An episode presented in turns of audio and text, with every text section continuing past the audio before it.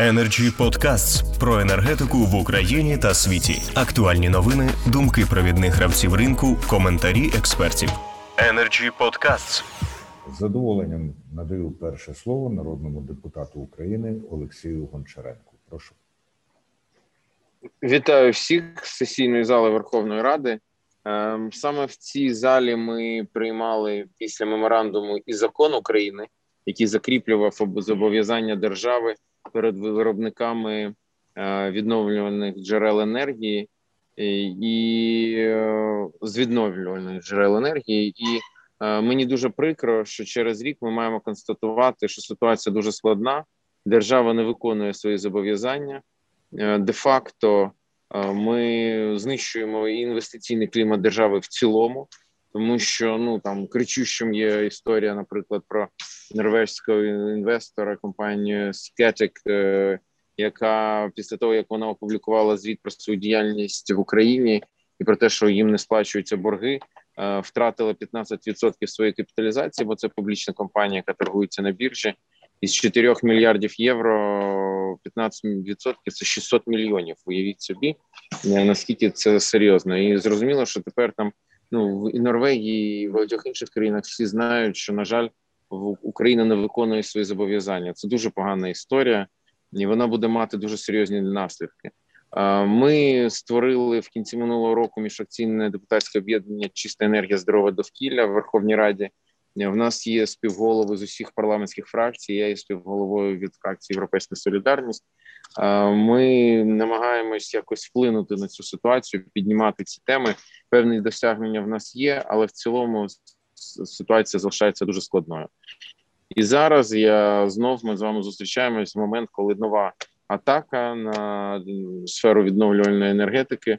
Е, Уряд вніс в Верховну Раду проект закону про зміну до податкового кодексу, яким передбачається введення акцизу на, е,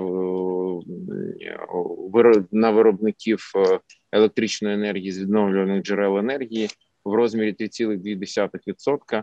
М, Що теж означає, держава, до речі, брала на себе зобов'язання, що ніяких таких змін знов таки не буде. То знов обман і знов е, при тому, що є величезні несплачені борги, мова йде під 20 мільярдів гривень.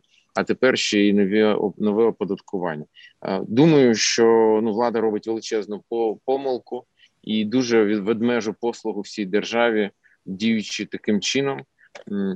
Можу пообіцяти, що наше об'єднання, все, що від нас залежить, ми будемо робити, щоб ситуацію змінити на краще і захистити е, виробників чистої енергії. Наскільки нам це вдасться зробити? Е, Ну але ситуація є дуже складною і вона показова.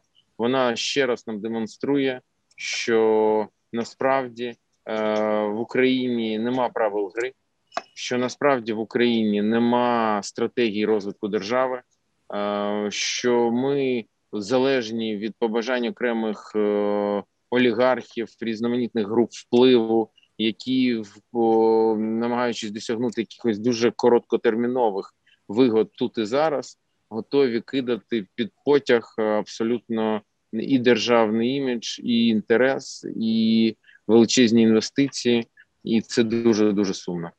Ну ось так, вибачте, що на такій достатньо сумній ноті. Позитив можу сказати, що все одно безумовно за відновлювальними джерелами енергії майбутнє, зелений курс, е, який оголосив Євросоюз, декарбонізація не залишають нам іншого шляху. Тож ми все одно будемо йти по цьому шляху, але е, на жаль, йдемо ось так, ось як в українському стилі: крок вперед і два назад. Дякую, пане Олексію. Чітко, стисло, і якщо вже з журбою радість обнялася, то це означає, що правду сказано. Ну, принаймні, мені так здається. Energy Podcasts.